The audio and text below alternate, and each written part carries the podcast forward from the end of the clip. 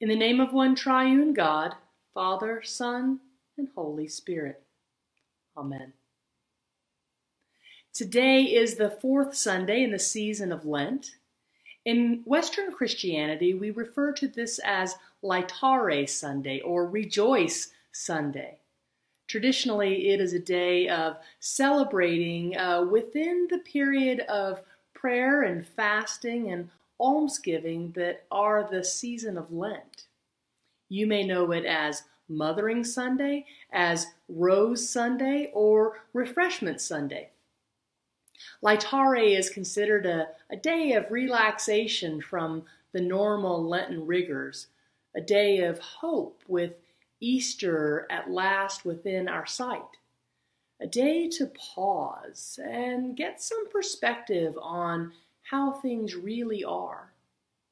For those of you who are counters, Laetare Sunday is exactly 21 days before Easter Sunday.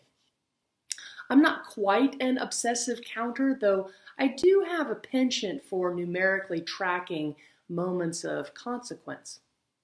Last year, during the week of March 8th to March 15th, we were bracing for what would be beyond what most of us could imagine in so many ways.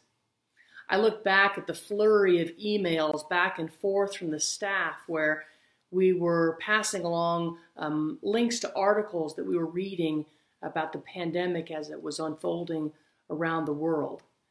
Our Gary was in Italy. I had just returned from the Holy Land, and all of a sudden, our preparations for Holy Week had turned into a high speed pivoting of every aspect of how we functioned communally. By the time Laetare rolled around, we had closed the doors of our building and moved online. And even as we had not closed church, still, it was a pause. And it didn't feel like a pause that refreshed. And today we hear the words of what most scholars consider to be the most concise expression of the Christian faith. Martin Luther referred to it as the gospel in miniature, indicating that it is at the very heart of our life as followers of Jesus. And that is, of course, John 3:16.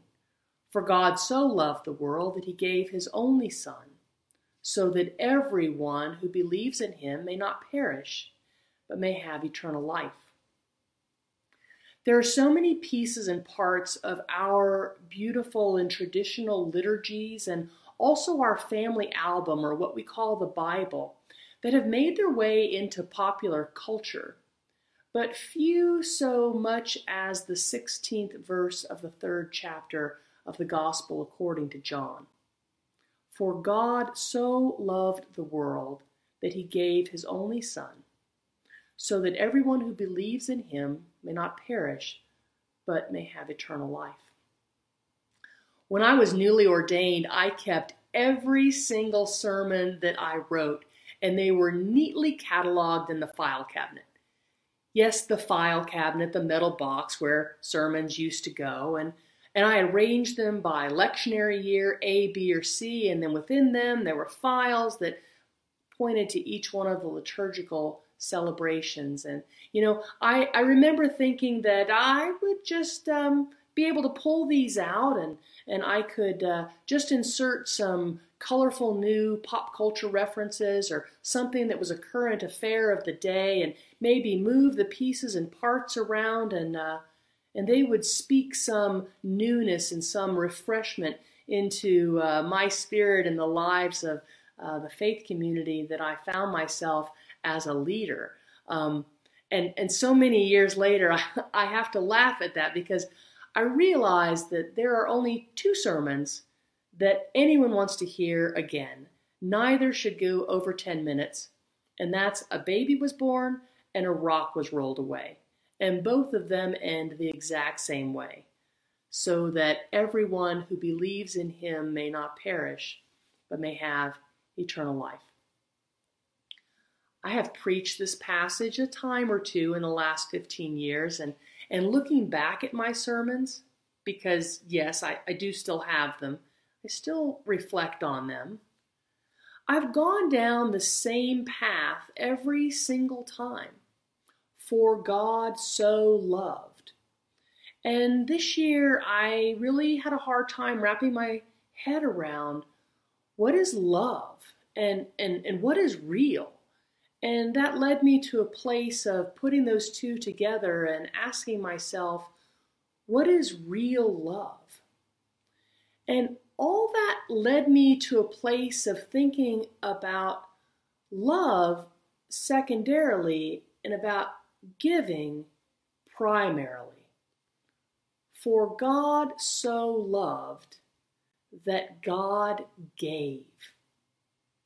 God gave. God is this giver. And God's primary identity over and over again kept coming back to me as God the giver. Finally, I thought, so simple. Why did God create the waters and the earth? Why did God create the moon and the stars and all that is in the sky? Because God gives, because God is a giver, a giver of life. Why did God deliver God's people who were in captivity in Israel? Because God gives. God is a giver, a giver of hope and of freedom and of, uh, of, of justice. And uh, finally, why, why did God give God's Son? Why did God give God's Son? Of course, so that everyone who believes in God may not perish but have eternal life. Of course. But also because God gives. God is a giver, a giver of grace and mercy and love. So if we are bearers of God's image, then I feel like I, I want to say that we're called to be that manifestation. And, and maybe more than anything else, we're to be givers. At the National Prayer Breakfast in Washington, D.C., um, in uh, 1994, Mother Teresa made this statement this is the meaning of true love to give until it hurts. Giving until it hurts, it's a hard practice to follow.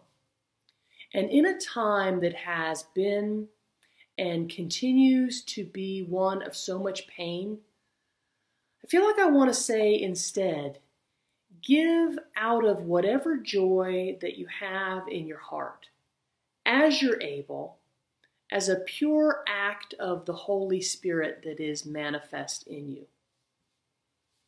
We all have something to give. We all have something to give. We're experiencing uh, what I'm finding to be a really peculiar time in this pandemic, beloveds. Some of us are experiencing joys, great joys of people and places and things that were lost, and now they are being found again. Some of us are experiencing very deep sorrows because those things that those of us who have lost them have lost are people. Deaths of family, deaths of friends, or sometimes employment, uh, or, or, or earnings, or relationships, or, or identity, or time. Some are being vaccinated, and some aren't even able to navigate the system that exploits those who were already most vulnerable. Some are experiencing that God is truly making all things new.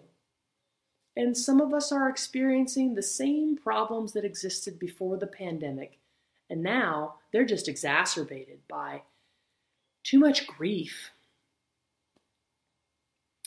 some of us are experiencing relief from many of our anxieties and fears that developed during this long time of isolation. And some of us are having more fear now, wondering if our, our newfound support systems will disappear, our social pods that have supported us, that have helped us to feel uh, a little less alone in the world? Were these real friendships? Were they real kindred spirits, or were they more like John Hughes characters in The Breakfast Club that have just come together for a moment in time? It's not lost on this preacher that for every single one of us who is ecstatic about gathering physically in community this morning, there will be one of us who is wondering if reopening of the church building is going to leave us at home again, alone, without access to opportunities to worship in community. Anne Frank wrote that no one has ever become poor by giving. Winston Churchill wrote, We make a living by what we get, we make a life by what we give.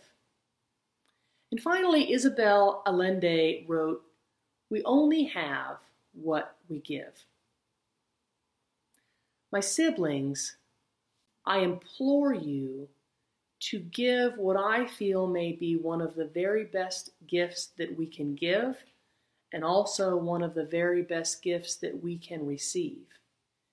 And it is a gift that God desires for us because God desires flourishing and wholeness for everyone. God desires healing of the woundedness in body, mind, and spirit. So I'm asking that we give and receive gifts of kindness and gentleness and understanding and forgiveness and generosity. Go easy on each other and go easy on yourselves. It's a difficult time. And this is one of the greatest gifts of love that God has gifted us that we can give to each other. And as our presiding bishop, Michael Curry, says, love God, love your neighbor, while you're at it, love yourself. As Christians, our story doesn't end here. Our story doesn't end with brokenness and divide and death and heartbreak. The pandemic has kind of caused many of us to, to, to fold up or to become closed and in many ways uh, hidden away and bound and bound. And for some of us, this isn't new. Maybe you have felt this way long before the pandemic, where you felt unaccepted or teased or, or bullied or discounted or abused or forgotten. This time away has also provided some of us an opportunity to tap into the heart of a spiritual quest to know the truth of oneself in God and to unfold all of those bound places, to remove the chains that have captured us, and to put down the armor and seek freedom and clarity. We are all in different paths. We are all on similar journeys and we are all headed for the same destination. Give to each other the space to begin unraveling, processing, being, building, grieving, and rejoicing.